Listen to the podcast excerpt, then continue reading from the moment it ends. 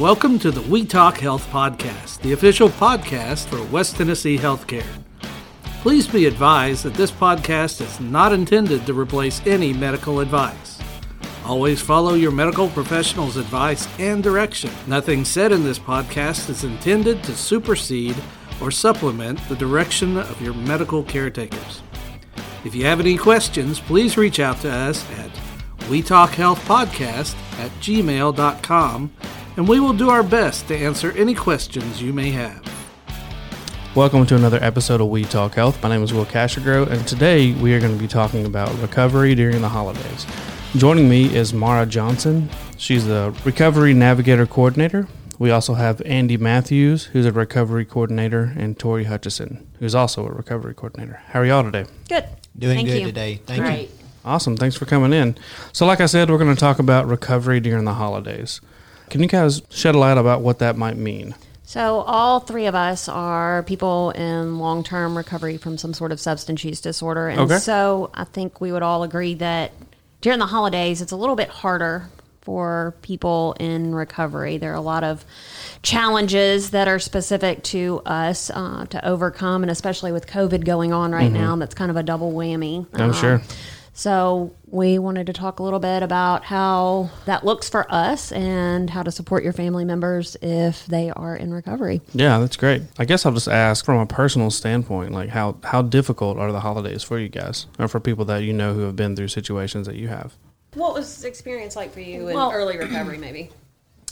My experience being in recovery, just going home for the holidays, being around family members that, you know, drink alcohol around the holidays, or some, you know, that I even was in an active addiction with, you know, being able to be in the same room with them and just not get wrapped up in their problems. Sure. You know, it was it was difficult, but I made it through and I continue to do so just by talking to my sponsor and just venting to her and, you know, being grateful that I'm not in that situation anymore. I'm not that person. I'm on the other side of it. So, Congratulations for that, by the Thank way. you. That's amazing. Andy, what about you?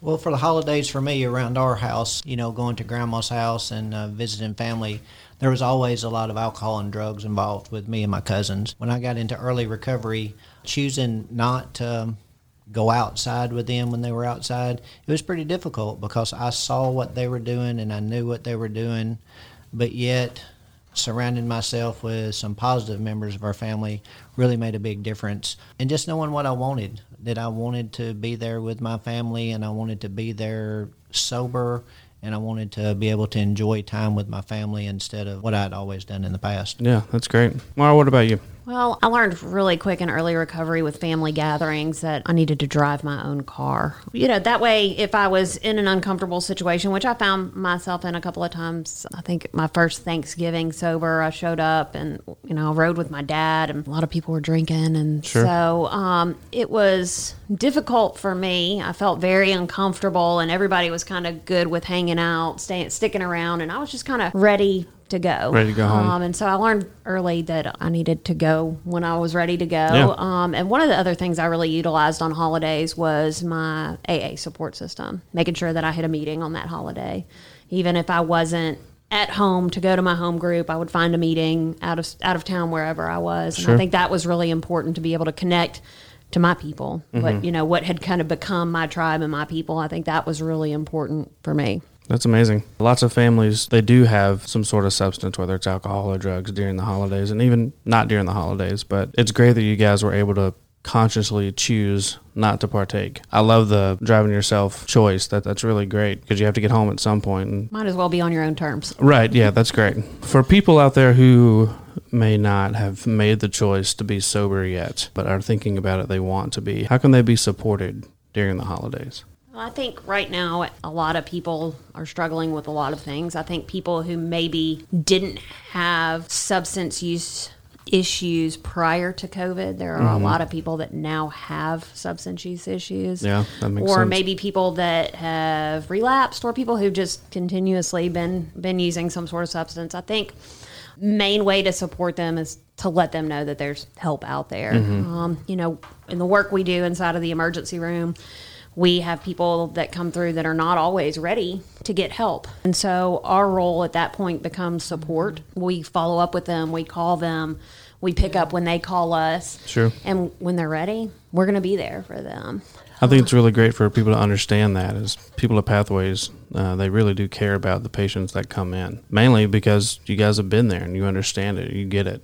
You- You, know, you know the feelings that somebody might be having. So I, I think it's phenomenal that you guys are doing what you're doing. That's great. It's also important that these people know that when they're ready, we're going to pick up the phone and that there is help out there. I Yeah. remember feeling hopeless because I didn't know. I knew I wanted to get better. I knew I didn't want to live like I was living anymore, Mm-hmm. but I didn't know what to do. Right. I think it's also important to state that the help is genuine, but it comes from a place of non judgment. 100%. I've never been in the situation, so correct me if I'm wrong, but I feel like a lot of people who have dealt with that may deal with feelings of, well, I'm going to show up somewhere and they're going to laugh me out of the room or they're going to judge me and not take me seriously. So I, I think it's great that you guys are not doing that. And I think you guys are Absolutely. I think the awesome shame stuff. and the guilt keeps us isolated. sure. Especially during holiday season. We don't want to go around our family. We want to be around our family, but we're scared and fearful and guilty because we're doing what we're doing and we don't want our families to see us like Right. that. I know that I experienced that myself. Sure, I did too. And there's just in general a lot of stigma out there for people like us or people that's in active addiction. So our role being there when they come through the emergency department, just getting that support and saying, Hey, I understand. You mm-hmm. know, I've been exactly where you've been and there's no judgment. I know the people that we service, they they really appreciate that because they get that judgment from so many other people if that's all we do, you know, at the end of seeing a client, then that's okay. I when think- they when they are ready, they're going to call one of us because they remember. Mm-hmm. I think sometimes you just see a light come on, Will, when mm-hmm. you when you tell them what a recovery navigator is. Mm-hmm. You know, that's not a fancy title for someone who who's gone to school and and has done all this. We are in recovery from alcohol and drug addiction, and I've been where you're sitting at right now, and no one was available then to let me know all the resources that were out there to help me. Mm-hmm. That there are people out there who truly, truly want to help you in this time. You know, the roughest time of my life was when I was in active addiction, and there's a team of people who want to help them and do nothing except see them succeed. You know, I think that is really important because for me, when in active addiction, I felt like I was alone. I mm-hmm. had gotten myself isolated and 100%. alone, just exactly where addiction wanted me. It wanted me alone so that it could kill me. And you know, now that I share with people that hey, you don't have to be alone. You don't have to be. You don't have to have all those feelings that are inside you that are negative because you've got people that want to be on your team that want to help you. I think that's really important this time of year. Yeah, that's that's amazing. I think that's especially important this time of year and also with COVID because so many people are finding themselves isolated. Um, our addiction pushes us into isolation as it is, and then that gets even deeper with COVID right now. And um, so I think it's more so important now than ever that people are able to find that kind of support, whether it be from us through the emergency room or through pathways for just mental health. I mean, people struggle during the holidays, not just with substance use disorders. Right. You know, there's a lot of depression, anxiety, there's financial troubles, especially with COVID, people losing jobs. Mm-hmm. It's just a very stressful time of year. And then you add COVID on top of that. I think the biggest thing people need to know is that there is help out there. There's judgment free help out Yeah, there. and huge.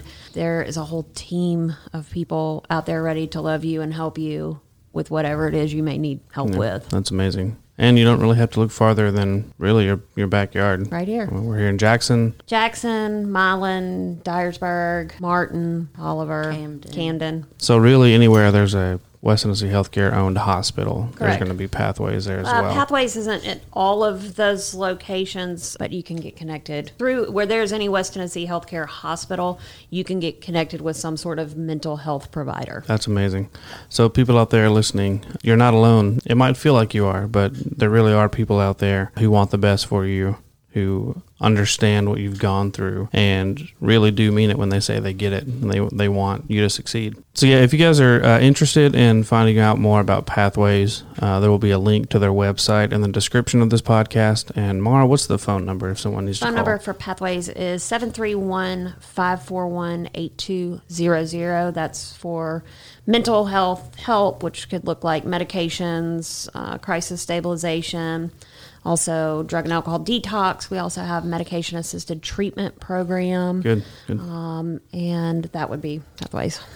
Perfect. You're not alone. People who are out there who feel like they are, you really aren't. You know, you don't have to continue to be in isolation. Give them a call. They can and will help you. If you or somebody is struggling with some sort of substance use disorder and they want to talk about it, or it's a family member and you want to call us and talk about it, you're free to call a recovery navigator. Our phone number is 731 541 5485. Perfect. Thank you guys so much. And thanks for listening to another episode of We Talk Health.